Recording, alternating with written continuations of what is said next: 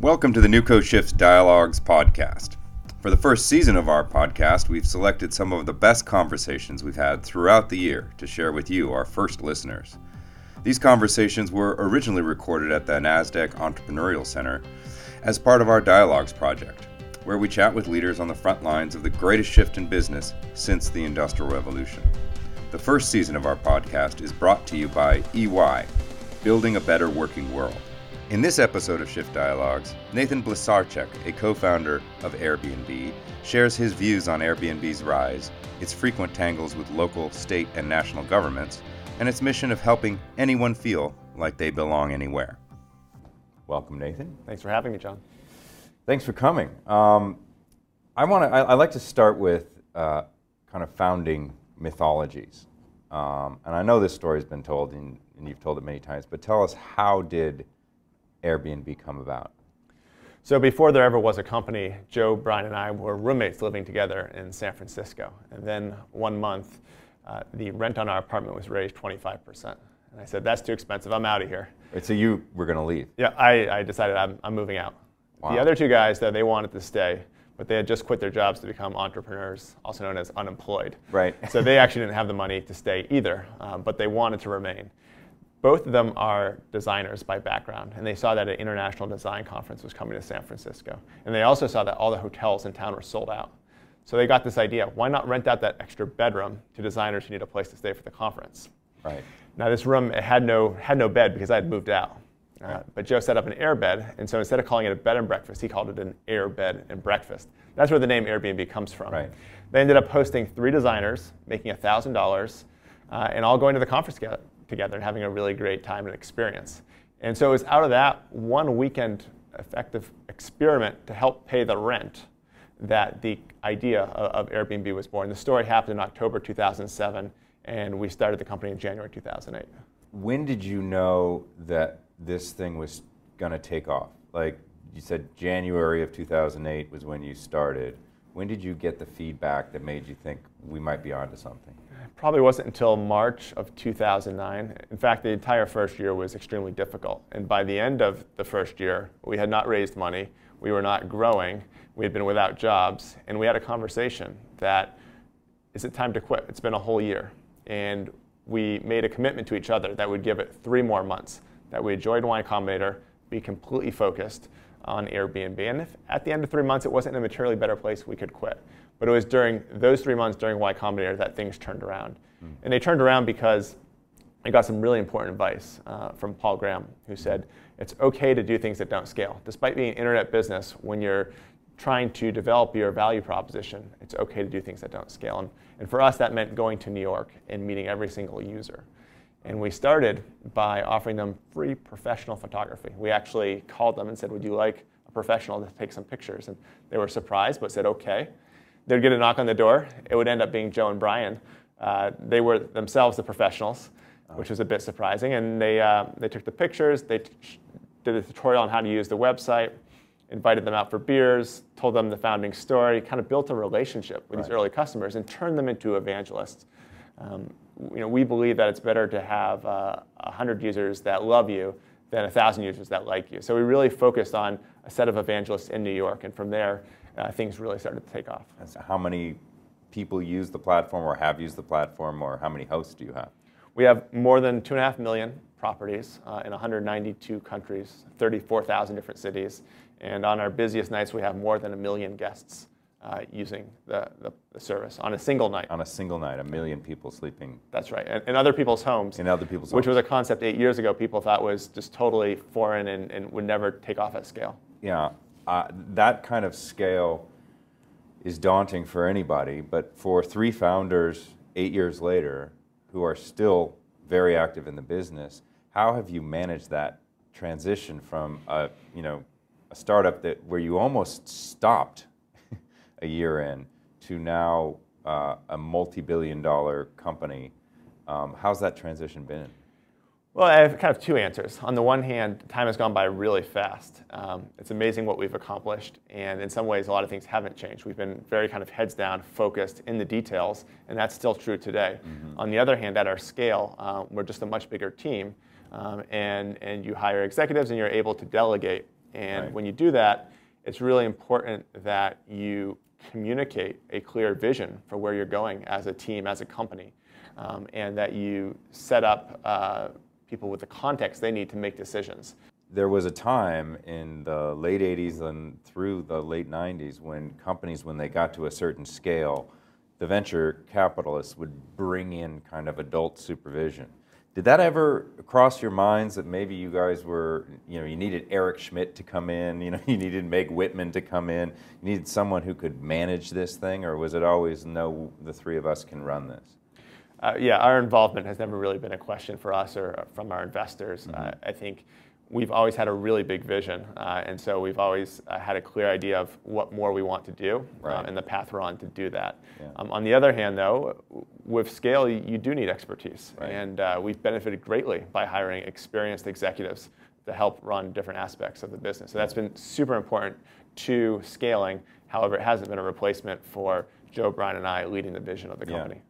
So can you uh, state as if you're telling a first-time hire, what is the vision or the mission or the purpose of the company? Right. We want to make it possible for anyone to be able to belong anywhere. We believe um, that when you travel, you should be able to connect with your surroundings, and that has the potential to transform you, transform the way you think about the world.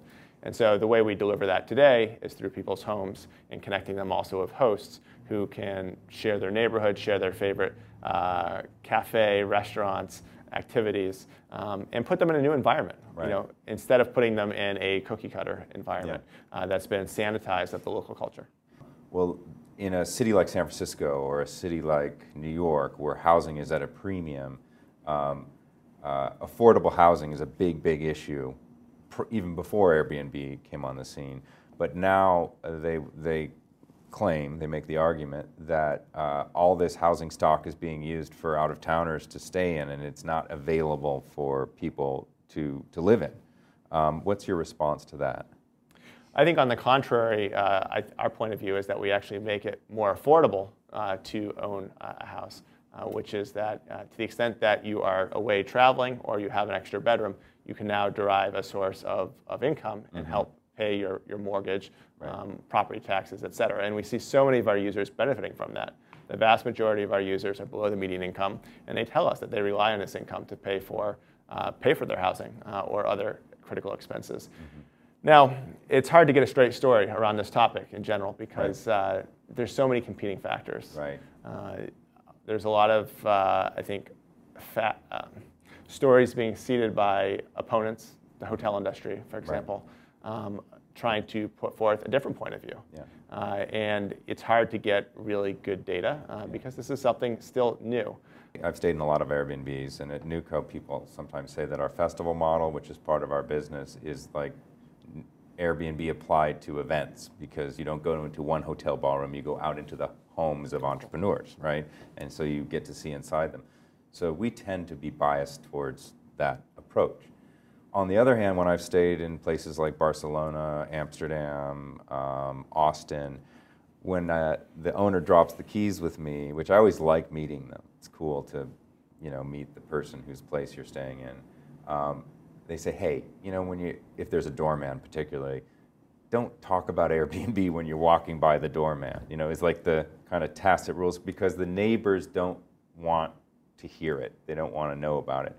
There's sort of a living in the gray that seems to happen. Is that an example of the shift of societal norms, and over time you think that that's going to change, or is is something else going on that I'm missing? Yeah, I think this is the challenge with new things, which is new things aren't accepted by everyone at the same speed. Right. Um, and so uh, hosts are not often comfortable talking about what they do with their neighbors or with their landlord or with the city because they don't know how it's going to be received. It's Right. not necessarily a safe space to talk about those things. It's too new. Uh, and so this is the challenge. On the other hand, having this activity happen on a platform like Airbnb, I think, um, is a huge step forward in bringing this kind of activity out from what would otherwise be uh, completely unregulated space. Right. Uh, and it makes possible uh, things like tax collection, which we've now partnered with uh, 200 different uh, municipalities to collect and remit on behalf of our hosts to cities in a streamlined way. Right. This is something that wasn't possible before, and we're hoping to extend to many other places too. The early days, I would say that Airbnb, Uber, Facebook are all of a um, almost like a graduating class, sort of 05 to 010 startups, you know, um, and they all and really a big shift in what happened in the world because of that group. Um, but the motto of those companies was move fast and break things. That's Facebook, or um, ask not for permission, but for forgiveness. Uber.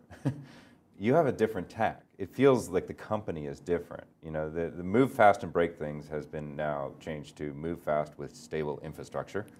Not as catchy, um, but I think it's the sign of Facebook growing up. And I think Uber's still deciding whether or not they want to ask for forgiveness or permission. But it seems, strikes me that you're more engaged than the typical kind of Silicon Valley startup that ignores or routes around regulation as damage. Well, we're a hospitality company, and uh, so I think that has a big impact on, on, on kind of how we conduct ourselves. I think also, you know, part of our design ethos, where we really try to understand different perspectives, Yeah. means that you know we want to hear what other people think. We want to engage, and as entrepreneurs, uh, we see that as a, a challenge and an opportunity, Right. um, not something to be avo- avoided. Yeah. China is, is a very tough market to crack. So I'm curious your point of view on the news that Uber, after really almost doing everything right, have, hiring native executives to run Uber, working with the government and with regulatory framework there, finally said, some would say, sort of cried uncle and said, okay, we'll take 20% of the market through Didi and, and move on. Um, how are things going in China for Airbnb? Really well. So over the last 12 months, uh, the business has grown 5.6x year over year. Uh, specifically, the number of travelers um, using Air, the number of Chinese travelers using Airbnb to go abroad has increased 5.6x year over year. That's the segment we've been focused on. Chinese going abroad, and for a very strategic reason, which is it plays to our strength. Uh, despite the existence of local competitors, none of them are able to offer uh, over 2 million homes in 191 other countries. So those travelers, once they have a good experience outside of China, come back and sort of that instills That's the exactly Airbnb right. ethos into the Right. market. So we're offering something in China that only we're in a position to offer because it's leveraging our network effects outside the country. Right. Um, and that's our, our introduction to the consumer, uh, and that's where our reputation's spreading. But then people have a great experience and they come back. Uh, and they'll use us for their next trip, uh, regardless of where that might be. And, and that's really the playbook we've used in other countries too. Mm-hmm. Uh, take advantage of the fact that travel is inherently cross-border. This is very different than most other businesses, including Uber, Right. which is a marketplace but on a city level. Yeah. It's not cross-border network effects. Right. But the core issue is trust, Mm-hmm. right? And you and Joe and others have had a lot to say about this issue of designing for trust. Can you unpack that a little bit? Well, this is what makes the whole thing work because the first question people ask is if I'm going to open up my home is how can I trust the other person? Uh, and you know, it, it's easy to realize that we don't contr- directly control either the guest or the host. Um, but what we do do is provide the process, the incentives to make people behave in the desirable way. But when you go to an Airbnb, you might see the guy, you know, whoever's the host. There's their shampoo in the in the shower rack. It's a it's a very different approach. Do you feel like there's a a positive broadly to the idea of, of, of a deeper, more sort of almost tangible connection between people? Well, we, we believe that people are, by and large, fundamentally good. That the vast majority of people are, are fantastic, uh, and that there's just a few people out there uh, that might create that concern that so many people have. Right. Um, and the question is, can we design a system uh, such that the majority of people don't have to worry, uh, and we can control around the edges uh, Right. for anything that's concerning? And you know, hotels actually deal with all the same challenges. They do. Uh, they Lots operate, of people die in hotels. they operate at tremendous scale, and everything as that you can imagine happens as a result uh, because of that scale. Uh, the way they work around that is by developing a brand based, and the brand stands usually for quality of some sort. And so you trust that they take care of these matters uh, in a way that they're that just like in the real world, they don't happen often. Um, our version of that is to make sure that the Airbnb brand uh, stands for having the right processes in place, the right incentives in place, uh, to likewise make sure that the vast majority of our experiences are, are positive. Can you see in 10 or 20 years Airbnb being involved in other very large scale businesses that have nothing to do with hospitality? Well, I think travel itself is such a big space. Uh, Multi trillion dollar market. That's right, yes. Yeah. Multi trillion dollar market. So there's plenty left for us to do in travel. Mm-hmm. Uh, so I'd say uh, for the foreseeable future, uh, that will be the confines of, of, of where we, we innovate. Mm-hmm. Uh, that being said, we, we've spoken um, at a high level many times now about our desire to move beyond just accommodation Mm-hmm. um, and to provide other aspects of the trip. Uh, so I think there, I think it's still relatively early days in terms of what Airbnb offers um, as a service and as a value proposition. I think that will continue to evolve, but it will still be within the, the confines of, of travel. Yeah. We're sitting in the NASDAQ space, so I feel like I need to ask a, a NASDAQ related question. And I'm sure what they're asking is why the heck haven't you gone public yet? I I think the common reaction is to look at the valuation and say, this is a very mature company. Why isn't it public yet? Um, but on the other hand, I feel like it's still a very young company in terms of uh, the vision and how far, the amount of progress we've made. There's still a lot more to do. Right. Um, and so I think we want to, one, optimize for staying focused on implementing that, that vision, that mission, um, and to not get overly fixated on managing the business quarter to quarter um, by public expectations. Right. Um, also, uh, you know, IPO is really a means, uh, and it's a means to raise money. And the company is well capitalized as it is, uh, and so we haven't needed to go public in order to raise additional capital. Right. So that's also a big part. Right. Uh, the little NASDAQ bug would, would ask me if, however, that might be something that would be considered in the next short term year, two years, three years. I don't have any time horizon for you. I, I I will say. I wouldn't expect it. But I had to ask. You had to ask. Thanks to our sponsor EY for their support of our first season of the Shift Dialogue podcast. EY, building a better working world.